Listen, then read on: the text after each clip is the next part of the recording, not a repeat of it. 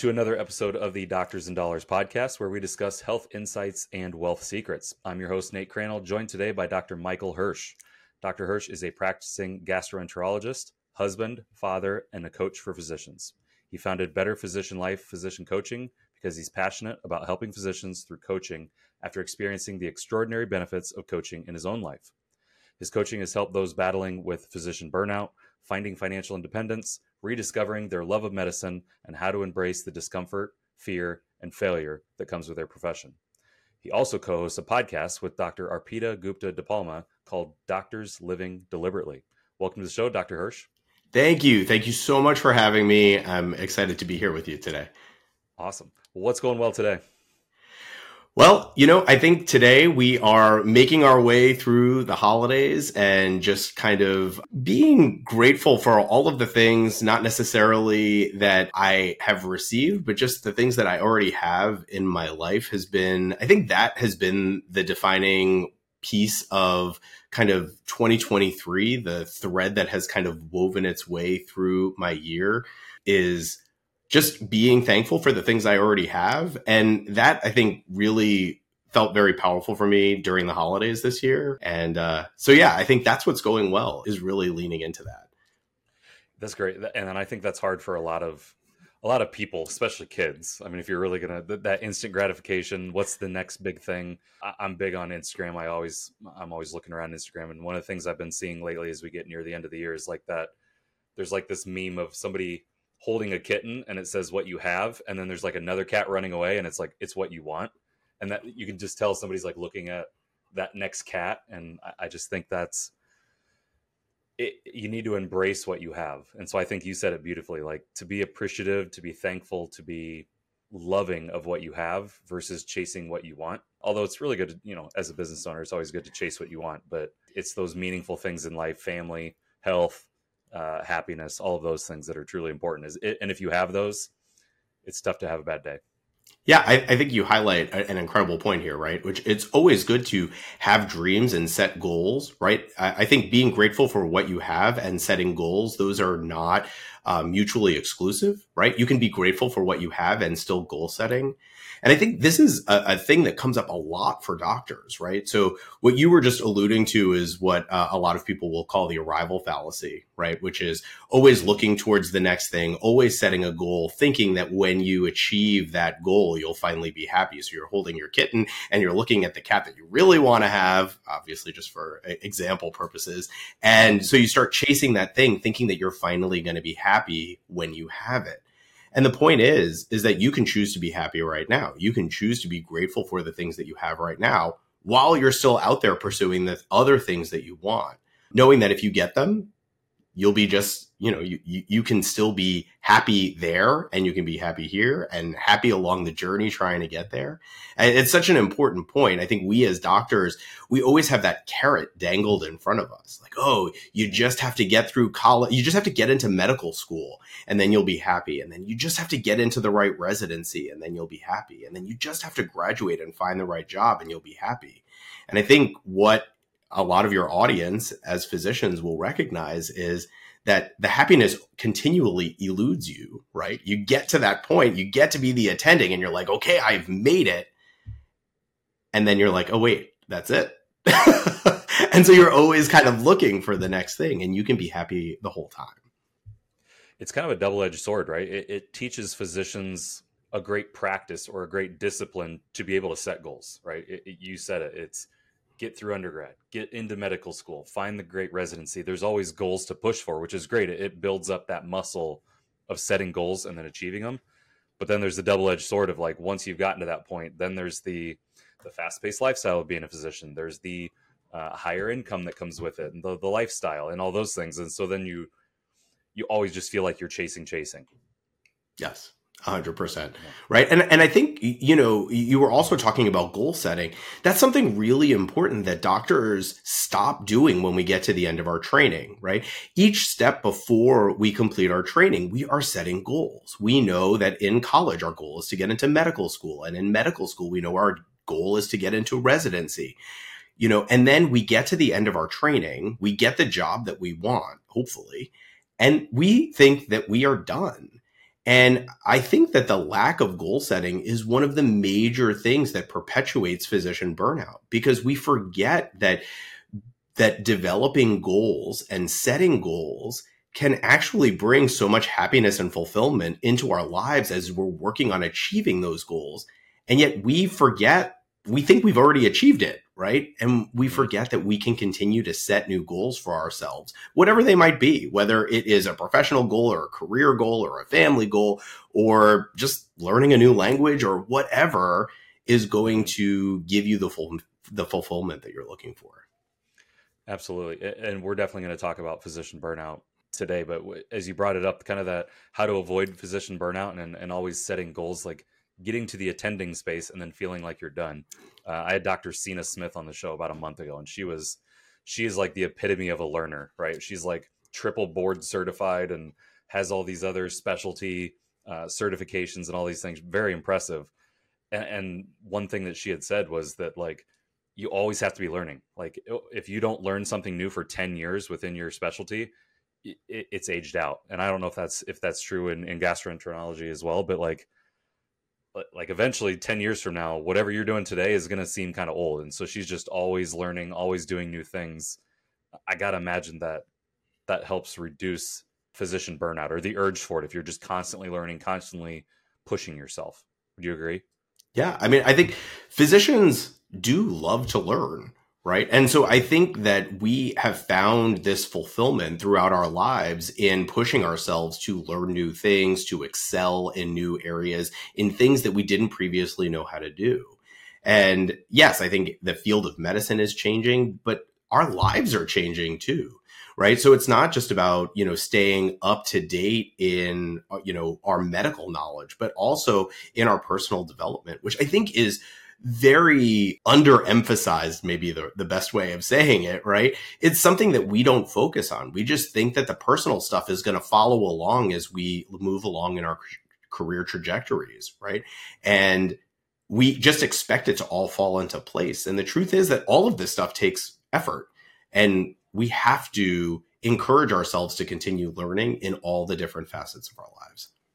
Absolutely. And I think if you spend more time within your career, which is my first question here, if you spend so much time in your career, you feel like that's what brings you happiness. And so then you're always developing that. And to your point, then the personal side of things, you're like, ah, those will, that'll all work out. You know, like my wife will take care of it. Kids will be fine. You know, my parents are okay. Like everything just kind of falls where it should on the personal side of things because you're so focused on your career that you forget that personal development, which is definitely something I want to ask you about today. But you had a fast start uh, into your career back in 2009, became an attending physician. Uh, you're full time at a multi specialty group, member of several committees, all the things that a eager young physician kind of is expected to do when they come out. What changed though five years later in 2014? Yeah, so like you said, you know, hit the ground running, kind of a small multi-specialty group and did all of the things a young physician is supposed to do. Joined all the committees, engaged in all the things, um, started my family, got my house. You know, these are literally all the things that as we set out from our training, we aim to do. And I would say about, you know, eight to 10 years into that, I just started looking around and thinking, like, is this it? Right? Is this what the rest of my life looks like? And, you know, I remember being an intern 20 years ago and watching the white haired physicians kind of hobble down the steps at grand rounds, trying to, as we were just talking about, stay on top of their medical knowledge so that they could continue to grow and develop and provide the best care to their patients. And I guess I just started to wonder, is, is this, is this what I'm setting myself up for? And, you know, I looked at the, tr- the very long wait list of patients trying to get in sooner and kind of like the overriding concept of you just need to keep seeing one more patient every day to promote the, you know, the betterment of the group. And it all just started to take its toll. And then add to that kind of a prolonged medical malpractice suit that kind of just seemed to to drag on longer than I wanted it to and then covid and all of these things really, really started to impact me and my fulfillment and my enjoyment at work. And, you know, I, I, this is kind of when physician coaching entered the picture for me. Um, and I was tremendously skeptical of this. This was not something that I saw and I was like, oh, yes, this is the answer to all of my problems. But instead, I was like, I don't know what else to do at this point. Like, this is, you know, Michael Hersh, this is your life, right? For, I don't know how, how many people remember that game show, right? But it was about trying to figure out okay, this is what you have created. And what are you going to do now? How how are you going to keep going? Yeah. Talk about some of the those darker times. So you had your daughter, I believe, in 2014, son in 2017. Everything's kind of looming over. It's a malpractice suit that's just kind of dragging along. To, uh, tell me about some of the successes that you tried to find. But you know, as you're trying to balance work and life, you're still trying to stay involved within your within your practice. Like, what were some of the successes that kind of kept you going and then what were some of those like darker times when you're like man it, to your point this is your life like is this my life yeah. So, you know, for me, one of the things that I found was the financial independence retirement early movement, right? So mm-hmm. I started realizing, okay, I'm not going to be able to do this forever. So I just need to get out. And so I just need to put my head down and I need to work so much harder so that I can save as much money as possible and just get out. And um, I would not call this. I, I think in some ways uh, this was a success for me because I think it um, it encouraged me to lean more into an understanding of my personal finances. I think uh, before doing this, I kind of wasn't really paying attention. I was saving and I was doing what I thought were the right things, but I don't really think I had a good understanding of what I was trying to build. And I think in, so in, in that sense, it was a success because I learned a lot in that process. And I think on the downside, it just precipitated the burnout that I was already experiencing, right? I think the more I was leaning into the discomfort of work without really addressing what the underlying issues were, the more I was forcing myself into kind of a burnout spiral where I was just not dealing well with all the things that were happening. And I had some, you know, I had tried to incorporate, you know, I'd always been a big uh, gym goer. So I kind of was managing a lot of this with just going to the gym and, you know, what turned out as, you know, kind of a, uh, a, a, something that I enjoyed and that made me feel better almost started to also turn into a bit of an obsession. I would go for these like marathon workout sessions where I would feel great at the end of my workout. And then all the other stuff would slowly creep back in. And, uh, so it, it was a good thing that I was doing with the exercise, but I wasn't managing the rest of my life well. And so it was kind of almost in a lot of ways a distraction rather than, uh, you know, being what I wanted it to be, which was for the ultimate goal of fitness. Which is good and bad, right? Like it, it's a good, obviously you're improving your overall health and things like that, but it can be kind of an escape. The distraction's a good word, but I, I like escape in the sense of like you don't have to think about anything else. Uh, and, and you put yourself physically somewhere else where you don't have to have to worry about all the other things that are that are looming in your life and and bringing those other kind of darker thoughts in. And and so I always yeah as a gym person as well I always think of it as like that's like my anger release. Like if there's going to be some form of anger management without seeing a, a professional it's it's just like your it's your way to get that that rage out and and to I, I guess kind of bring you back to to square one if that makes sense. Right. And and yes, and if you don't have the underlying skills underneath it, the anger and the rage and the frustration, it all, you know, you walk out of the gym doors and it all is just right there waiting for you. Yeah, man, that's tough.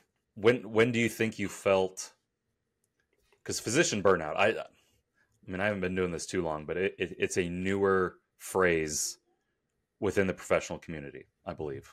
Uh, not something that, you know, 30 years ago, physicians, I don't think were saying like, man, do you hear about Jeff? You know, he had physician burnout. Like, I just don't think that's a thing. Was a thing. It is now. When do you feel like that became more popular, and when do you feel like you had that moment where you sat down and you're like, man, is this is this truly what burnout feels like? The Physicians Financial Summit is coming to Chicago in 2024. Now, the Physicians Financial Summit is probably exactly the opposite of what you think it is. I'm sure you've gotten a free dinner and went to an event where a financial advisor shared a few things and tips and tricks. That's not what this is. You're not going to get a free dinner, unfortunately, and we are not financial advisors. This is going to be an action packed two days where we break down the exact playbook that I used that allowed me to retire at the age of 33 and is going to guarantee that you are prepared and ready for a prosperous retirement. Now, there's way too much info that I can cover in this video, but I will promise you two things. One, this is going to change your life forever.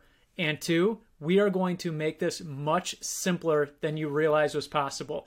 Just like you break down important and complicated medical stuff for us as patients, we're going to do the same for you. So, if talking about money would make you want to pull your hair out, this is not the event for you. But if you want to see behind the scenes of how the wealthy prepare their financial futures and what you can do to be better prepared financially, then we will see you there in March 2024, Chicago.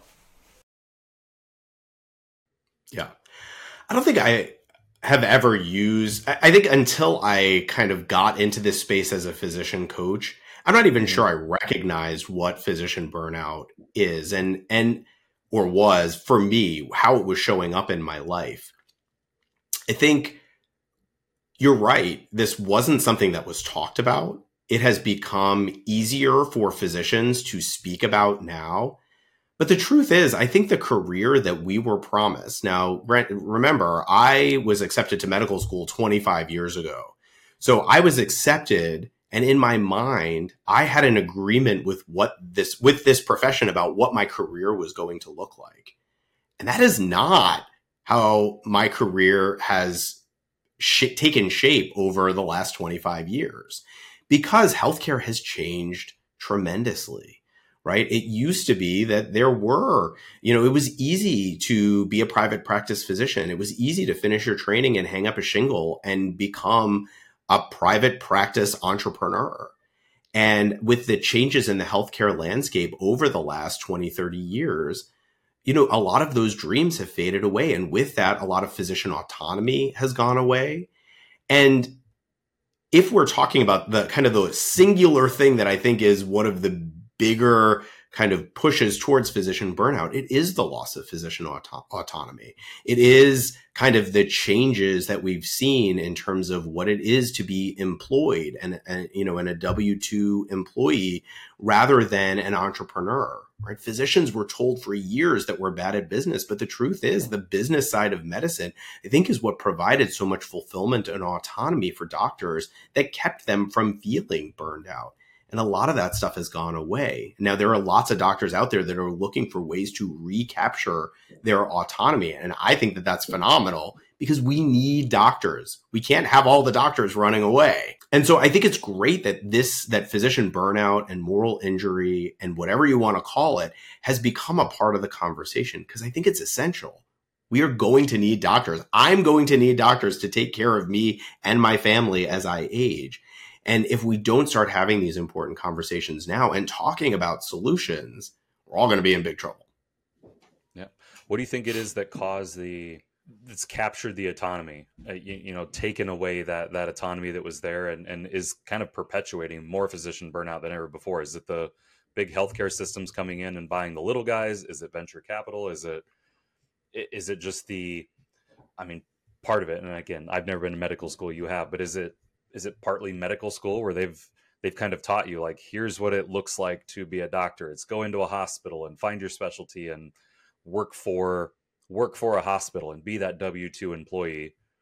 Or are they really teaching a lot of that entrepreneurial uh, mindset you know within residency within medical school to really get that light bulb or that spark going in physicians brains to say hey i'm this is something i can do or it, it, that's a long way of just saying like is it the healthcare system's doing it? Is it medical school that's doing it? What is what's causing the loss of autonomy but also physicians not really driving themselves to go into private practice yeah so multifaceted question right so yeah. so you know, I think I fit squarely into the general physician community when I say I never fashioned myself an entrepreneur. In fact, I would have pretty solidly told you that I am a physician, not an entrepreneur, right? And I don't think that the medical community is out there telling us this is what you can be or should be there's just a lot of stuff that is demonstrated before us and we think, oh, like this is what is available to me as well. And 25 years ago, what was available to me, what was being demonstrated for me were employed academic physicians working at big hospital systems and private practice doctors. And that was pretty much what I saw. And so I knew what my options were at this, at that point in time. I think what is being demonstrated for us more and more is that physicians are employees of big healthcare systems. And so a lot of doctors coming out of training see this as their main option. They start interviewing big healthcare systems for, you know, jobs that for all intents and purposes look fairly similar. And they're making decisions based on very small nuances of what's what's being offered. And you know, in terms of, you know, is there like the quintessential linchpin that that changed what physician autonomy looks like? Probably not. I think physicians were kind of clutching onto whatever aspect of autonomy they felt like they could have control over. And whether it was, you know, the job that they chose or changing jobs or being able to treat patients the way that they fundamentally want to treat patients with the medicines that they want to be using, I think you know, these were all different, you know, aspects of what physician autonomy looked like. And as all of those areas kind of simultaneously get eroded, I think that is largely what has happened as physicians say, well, gee, I'm smart. I know how to do a lot of things. And is there something else that I could do that will bring me fulfillment? And that is, I think, a large reason why I got into physician coaching, kind of tying together the two things that we just spoke about, which is that we need doctors to stay in medicine. And there are ways to maintain your autonomy. Maybe not in all of the ways, maybe not in all of the ways that you previously thought about, but you can maintain autonomy in an employed role as a physician if you choose to. And that is part of the reason why I got into physician coaching. So I am an employed physician and I am a physician coach and I have found ways to maintain my autonomy in all of those areas in ways that resonate for me. And so I want to show other doctors that that's possible. That's awesome. And and you didn't have that before, right? You didn't have those those spirits, I guess, before the, the the entrepreneurial spirit, the the idea of like I can do all these other things that will make me happy outside of being an attending physician. So you found coaching. No, uh, yeah, exactly. I call. You found right. it on a conference call while you're driving home from the office, which is wild. I love that story. Tell yes. me about that call, and then tell yeah. me about your reluctance to dive in headfirst into having a coach because there, there yeah. it wasn't like you heard that call and you're like, I'm getting in there. It there was some reluctance. Tell me about it. A hundred percent, right? So, as I mentioned, I was just trying to escape medicine, right? Like that was my goal. That was my grand plan was just get out. And I saw uh, people talking about physician coaching. I was a little bit curious. There was kind of an open physician coaching call. I stayed at work just up until the call was going to start so that I could just listen to it on my drive home. On the call, I listened to a lot of other doctors that sounded very much like me. And I got home, I pulled into my garage, and I was like, this is not for me. A lot of these doctors just sound stuck and I'm stuck and I'm not really sure I see a way out after being on this call. And it sounds like maybe there could be something offered here, but I, am not sure this is for me. And so I exited the call probably about 15 minutes before the call ended. And I went into my house and I was eating dinner with my wife. And I just told her, like, this is, you know, this is what I did on my drive home. And it sounded okay, but I'm not really sure this is an answer. And my wife just very directly looked at me and she was like, You need to do this. Mm-hmm. And I was like, You know, we are saving money right now. I'm trying to retire. I don't want to spend my money on anything that I do not absolutely, that is not essential for us to be spending money on. And she just looked at me squarely and she was like, I really think you need to do this. And I think you need to reconsider. You, you had the that syndrome. Have you ever heard of that? The that, that no, tell me. P H A T. That syndrome is like, well, I'm not that stuck. You know, I'm mm. not that stuck like those guys on the call. I'm not, you know, that unhappy with what's going on. You know, as these people that I'm listening to on the call, it's it's the that syndrome that you had, and uh, yeah. I think your wife just as as someone on the outside be like, no, you are that stuck. You are that unhappy with what what you're doing right now. You need to go get that coaching. right. I, I, was like, no, I have a plan. I know exactly what I'm doing here. And she was like, no, I, I think no. maybe there's another way. And uh, so I do. I credit her. You know, I think I credit her with just kind of cracking the door open because the following day, the coach running that program reached out to me. Hey, I saw you were on that call last night. Just wanted to see if you had any questions. And even at that point, I was still politely declining. Thank you so much. I really appreciate that you, you know, ran this call. I don't think this is for me. At which point in time, he offered uh, to hop on a on a one to one call with me. And on that one to one coaching call, directly coached about some of the things that were most impacting me at the time. And it was so helpful, right? I realized where I was giving my power away. I realized what felt out of control for me. I realized where I thought I had given up my autonomy. I actually still had some control. And at the end of the call, I was like, thank you so much. And he's like, so you're going to do it? And I was like, no. and then I was asked the pivotal question that kind of changed everything for me, which was if you don't do this, what will change? And in my answer to that question, I saw hope and I saw possibility. And I realized he was right. I needed to do something differently to feel differently.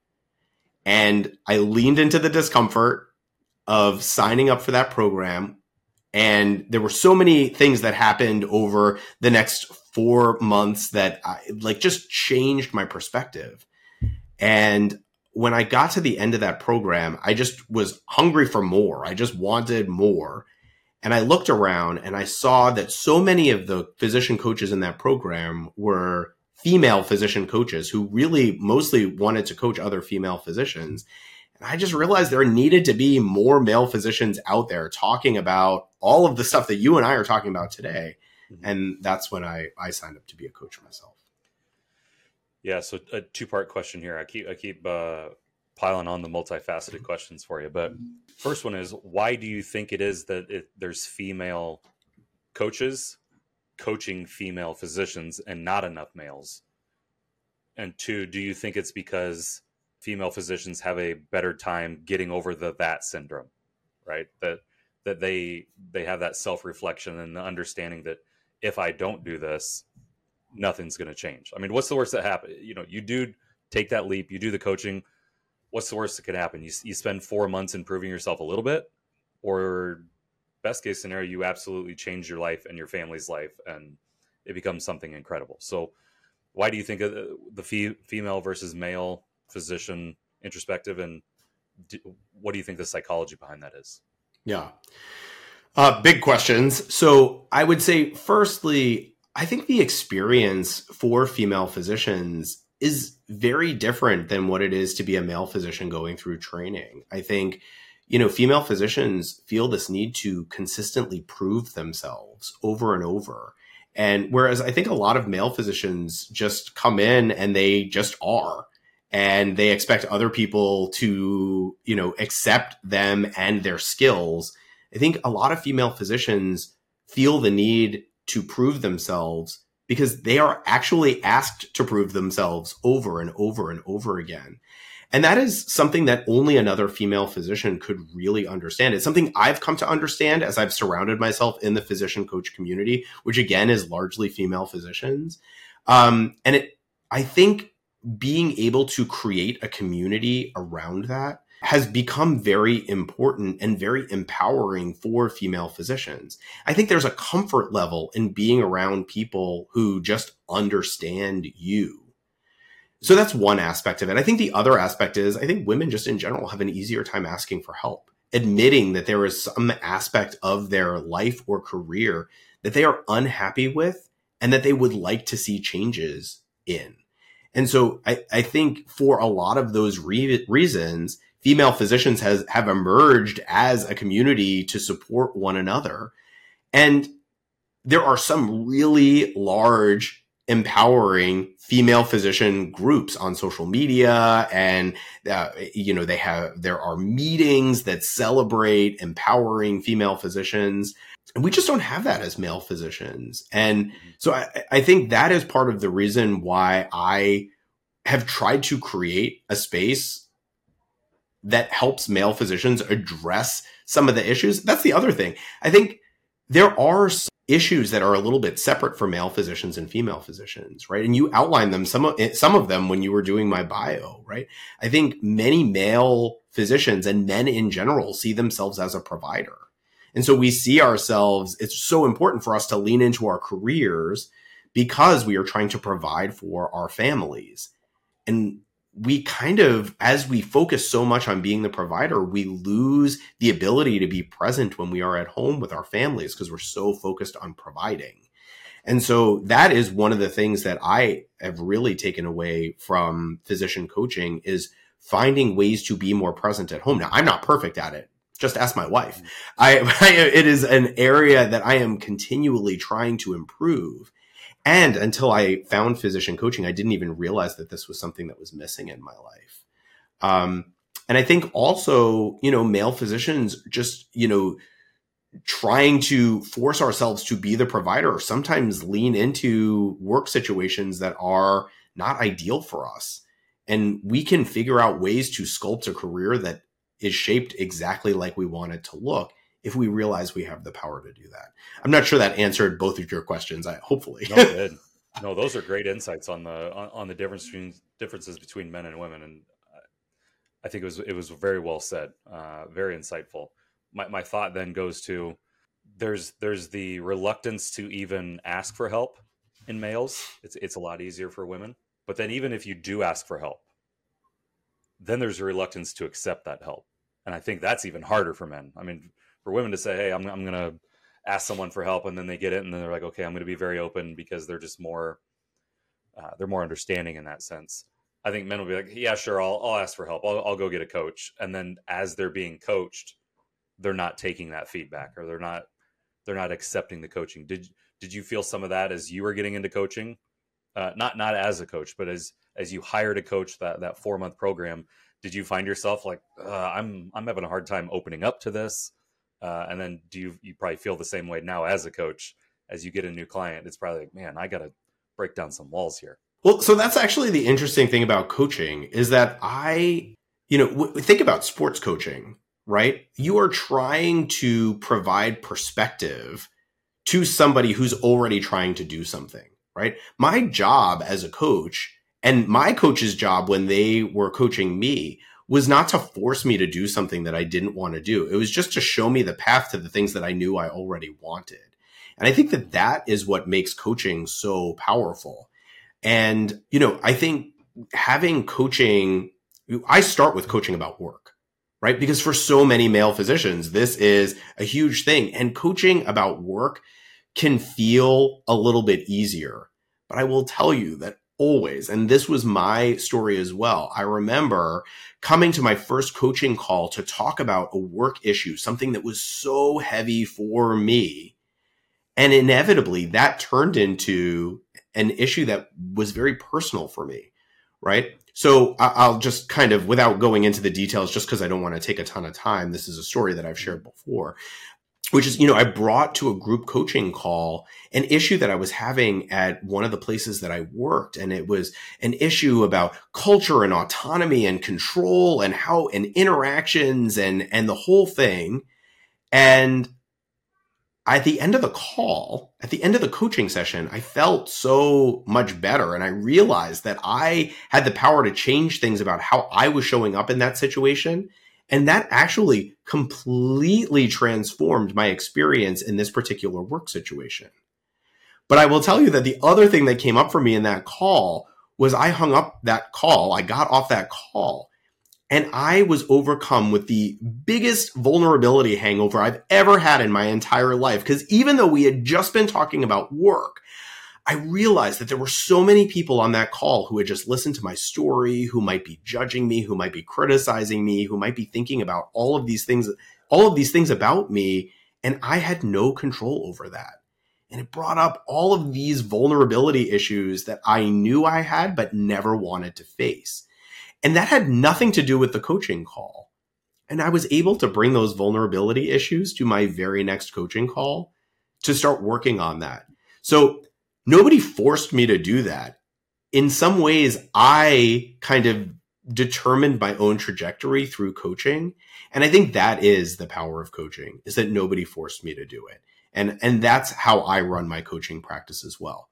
We talk about the things that you want to talk about and we look for ways to get you what you want in life. We never force you to go anywhere that you don't want to go. That is awesome. You're guiding someone to find their own introspection is really what I'm hearing because you went into that call thinking, man, I have this issue at work and there's there's all these different things. You were probably expecting a coach to be like, "Well, go fix this at work and then you will feel better." But it's what I heard you say is you had this call and they said, "Here's things that you need to work on or change within yourself and that will improve the situation at work." It was it was more self-improvement, not work improvement. Uh, which, which is really powerful and, and is that something that you that you do as a coach now? Do you, you kind of take that same path of, hey, I'm not here to tell you what to do, but here's some guiding principles around uh, self compassion and uh, introspection and how to understand all the different feelings that you have going on, which is going to help the outside sources kind of not weigh down on you so heavy. Yes.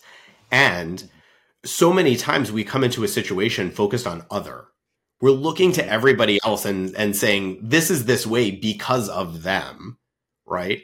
And instead recognizing that we are showing up in those situations as well and the other people in those situations are responding to how we are showing up. And so in coaching we can take a moment to say okay i can't control them. I can't control how they're showing up in this situation but i can control me and then in through those coaching sessions, we can also figure out like, well, what do I want to be? How do I want to be showing up in these situations? Right? If they are always going to show up the way that they show up, how do I want to show up? Right? And there's no judgment there. I can decide I want to show up angry in all of these situations. And then we can coach around, well, how do we coach? How do we, you know, deal with these situations if you know you're always going to be angry in them? But if you choose that you don't want to be angry in those situations, how do we get there? And so it's really all about not just, you know, focusing on how can I be more empowered in these situations, but also what do I want? And coaching, you know, we don't, a lot of times, we don't spend a lot of time thinking about what do I want. And coaching allows for that. It, it just gives a little bit of space to something we don't normally think about. Yeah. So as the coach E, uh, who who needs to be thinking about what they truly want. How much of your conversations as a coach are uh, career focused? How much are simple human emotion focused? How much are financial focused? Like, what are some of the main pillars that you feel are are the most common with your clients? Yes, and to all of it, right? so, what, what everybody's different. Some people only want to talk about work, and that's totally fine. There's nothing wrong with that because I think our lives can get so much better when we only when we talk about work and solve the problems that are burdening us. You know, you brought up feelings, and oh my goodness, feelings is such a huge part of coaching work. And so many men and male physicians in particular don't want to talk about feelings until feelings, Michael. What are you talking exactly. about? Exactly. Yes. Right. I mean, I remember when I found coaching, I thought I had four feelings. I thought I could be happy, sad, mad, frustrated, and, and that was pretty much it. Right. And I don't know if you've ever had the opportunity to see a feelings wheel. This is um, something that I didn't even know existed before coaching. And it is all the feelings on the spectrum that anybody, any human being can feel. And what I have learned is that literally everything you want in life is because of how you think you're going to feel when you get it. So we cannot escape feelings in our lives. Everything that we do is because of how we think it's going to make us feel. And when we can take the stress of not feeling things off of ourselves and just say, look, if I'm going to feel something, if I'm going to have to feel something all day, every day, why not be in more control and actually choose the things that I want to feel and be at the cause of my feelings, not at the effect of my feelings. And that has been, uh, you know, it's so empowering to re- realize like I can choose how I want to feel. I can choose to feel sad and then be happy for that. And sometimes you do just want to feel sad. Yeah. And it can be really powerful to be a physician and to be able to choose your feelings. Cause I feel like as a physician, especially as a male physician, you are kind of born into and taught you need to compress your feelings because as a physician you need to use logic in every decision that you're doing. Don't don't make decisions based on emotions especially in your professional career. And then that obviously bleeds over into the the personal side of things. And so to have a physician who does uncompress i don't even know if that's the word your feelings to be able to feel the empathy to be able to feel uh, the, the, the sadness or the the elation uh, that can come with everything that you do, personal and professional side.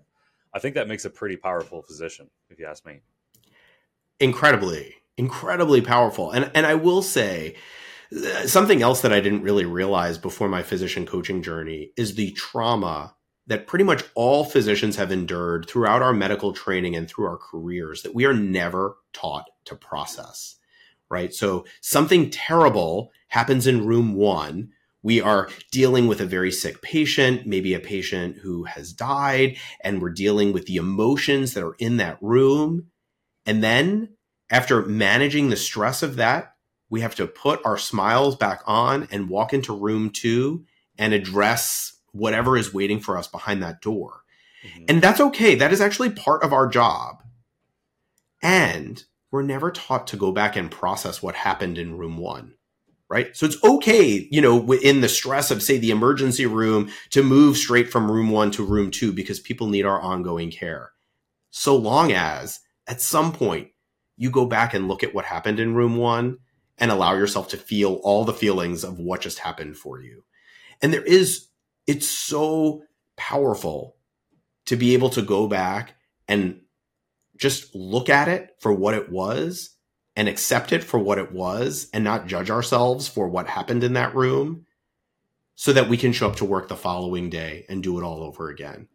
And the problem is if you skip the processing of what happened in in room 1, it starts to compound all of the things that we were talking about at the beginning of the call with the burnout and moral injury and all the other things that are kind of hiding underneath the surface and make us want to escape. Yeah, that's incredible. I can't even imagine the room one to room two scenario that you just described. My uh, my business partner Mike Neubauer wrote a really powerful article called "Behind the Smile" about physicians. He was in a really bad accident a few years ago and has gone to several you know physical therapy and doctor's appointments since then. Uh, and just it, one of those realization things of like, man, these physicians put on a brave face, but like they're dealing with me, and then I know they got to go to the next room where something way worse could be happening. Uh, and how do they do it? uh, and just us on the patient side of things, we just we just see physicians as kind of like superheroes, right? We're just like, nah, you you guys are fine. You guys are rock solid concrete. Like what you don't need feelings and you don't have any type of emotion or anything like that. You guys are, you know, steady and calm, but you're also human beings too. And I, and I think that gets lost within the patient community that physicians are, are humans too. And, and you guys do have all those different things honestly, you're going to feel emotions even more powerful if you have to deal with the room one to room two scenario.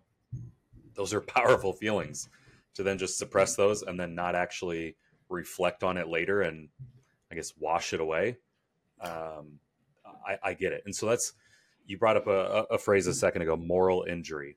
Uh, what does that mean to you? How is that different than physician burnout? Is that the same? Talk to me about moral injury. Yeah, so I, I think these two phrases are I'll say controversial.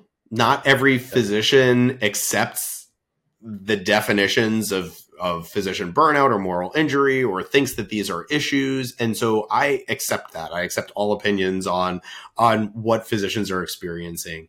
I think the difference with moral injury is feeling like you are showing up to work for something that you don't genuinely and fully believe in right? So you are showing up and providing care in a system that maybe doesn't go doesn't mesh well with how you think care should be provided and whether that is you know the healthcare system that you work for or the insurance industry that we all work under um, and all of those things if we feel like we are not able to provide care in the way that we feel like we should be providing care that at the at its very core is moral injury.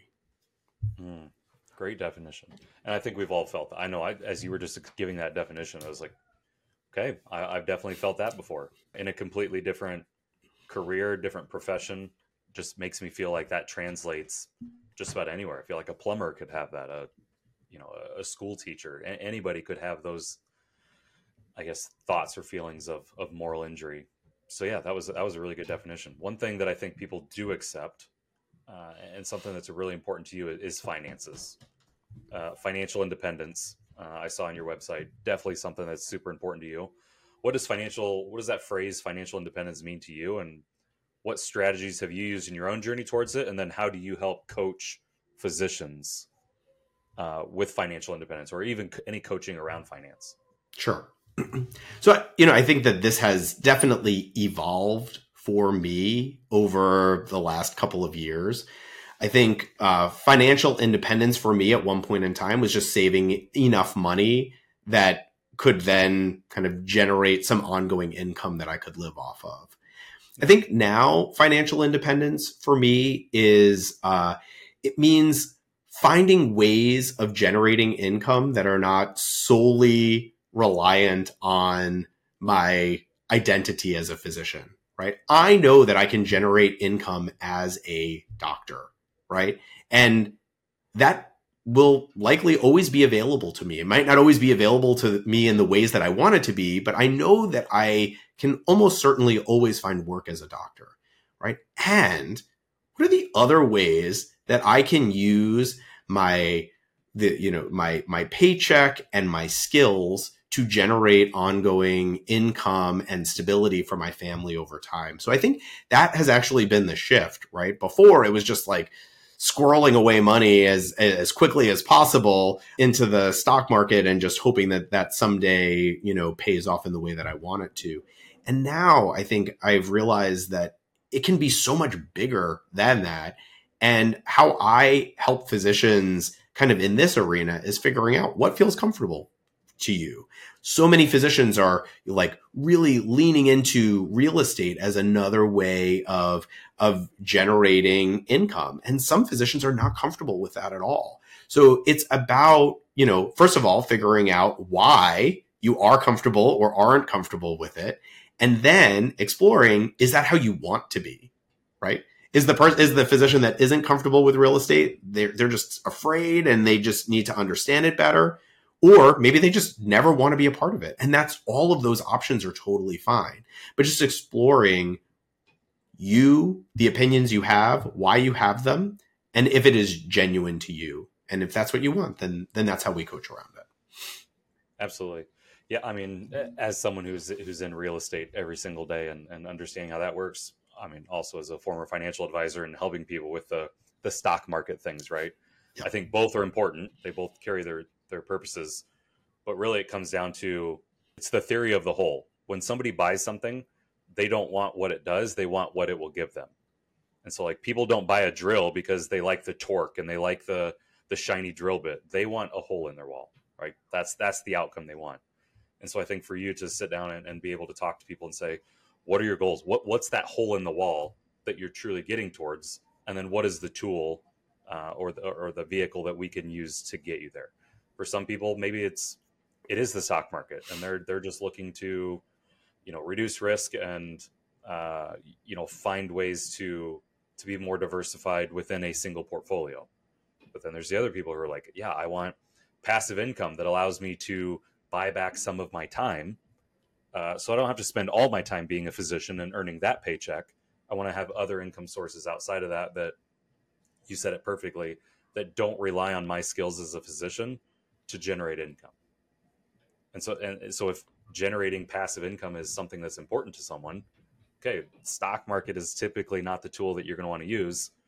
Here's the other different avenues that we could go down. And if somebody says, okay, real estate makes me uncomfortable, and uncovering what that is, there's plenty of other places that you can generate passive income that's not real estate. Uh, and so I think that's really powerful, a powerful position for you to be in as a coach, but even a more powerful position is someone being coached to say, hey, I'm going to tell you what my hole in the wall is, like what what my outcome, my desired outcome is. You coach me and and help me find those paths that get me to that hole. A hundred percent. You, I, I, mean, I think you you you use the correct term, the term that I was searching for, which is diversification, right? And so mm-hmm. many physicians are not diversified because we are you know, we use our physician identity as our sole way of generating income and wealth and figuring out what does diversification really look like for us and how do we use the skills that we already have to amplify that. So. Mm-hmm. yeah there's not a lot of business coaching business acumen finance taught in medical school or residency or anything along the way. And so the kind of notion is that a lot of physicians don't have a lot of financial literacy um, just because the path that they took from a career perspective that's not really something that's super important. When did when did you find that as, as something that was interesting to you? Uh, I, I, know you talked about it earlier as far as it, it felt like just turning a small pile of money into a big pile of money and that was truly you know financial independence or uh, you know creating a net worth. But what was what got you interested in finance and then how do you translate that over into your coaching uh, yeah. to help physicians who maybe that's not a passion of theirs at the moment but it could be. I, I, think my story there is very similar to a lot of physicians. So i had turned a lot of my knowledge over to someone else and found myself in kind of these insurance products that maybe weren't in my best interest. And it was right after the birth of my son I actually had a conversation with one of my very good friends from residency. And she and I were just kind of chatting about the different things that we were doing.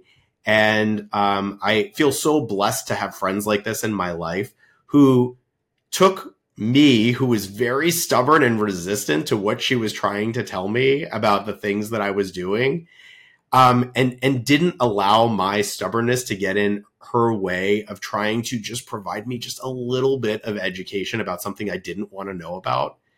And I got off this phone call and I guess I, it, again, same as we were talking about earlier, it just kind of cracked a door a little bit open to realize maybe she was right.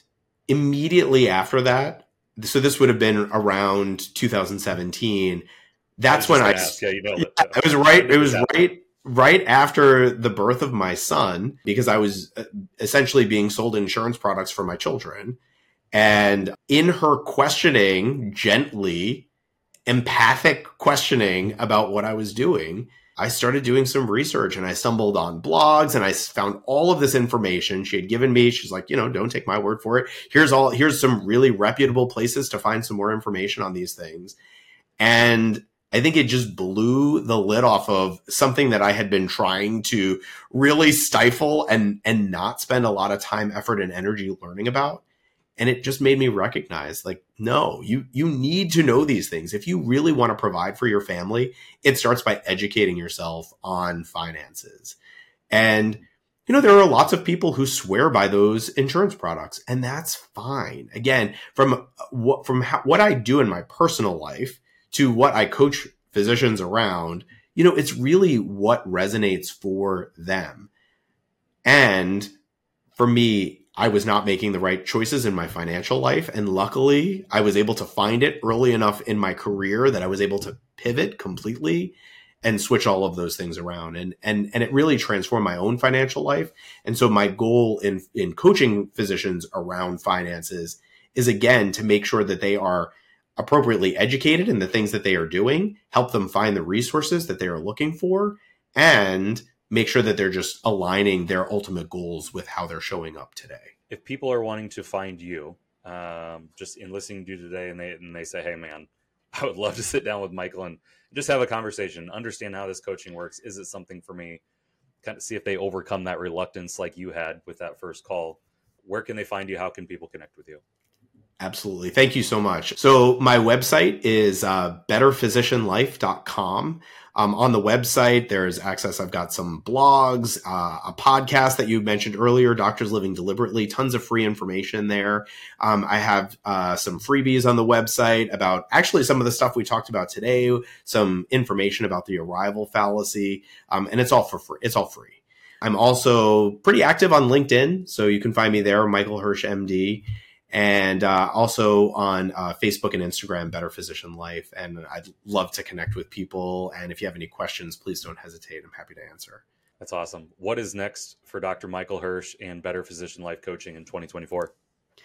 Yeah, so I think just leaning into more of the same. I've been really working on kind of, you know, for me, this has been a journey. Uh, just like I coach other physicians on, I have a coach. And so, you know, we have been trying to figure out what are the, the best ways for me to tell people about what I'm doing. So trying to get more comfortable with, uh, with doing some video content, which, uh, has always been a little bit of a struggle watching myself, listening to myself and leaning yeah. into the discomfort of all of that. So hopefully gonna gonna try uh, some more of that uh, in 2024 and just make sure that these messages are are being portrayed in a way that that people need and want to hear them. That's awesome, Michael. You're you're a heck of a guy. I've really enjoyed our conversation today. Wishing you the best in 2024 as as you continue to to grow and prosper in life. Uh, wishing you nothing but the best, and I hope we bump into each other soon. I thank you so much for this opportunity. It's been fantastic chatting with you and wishing you all the best in 2024 as well. Can't wait to see all of your success. Thank you.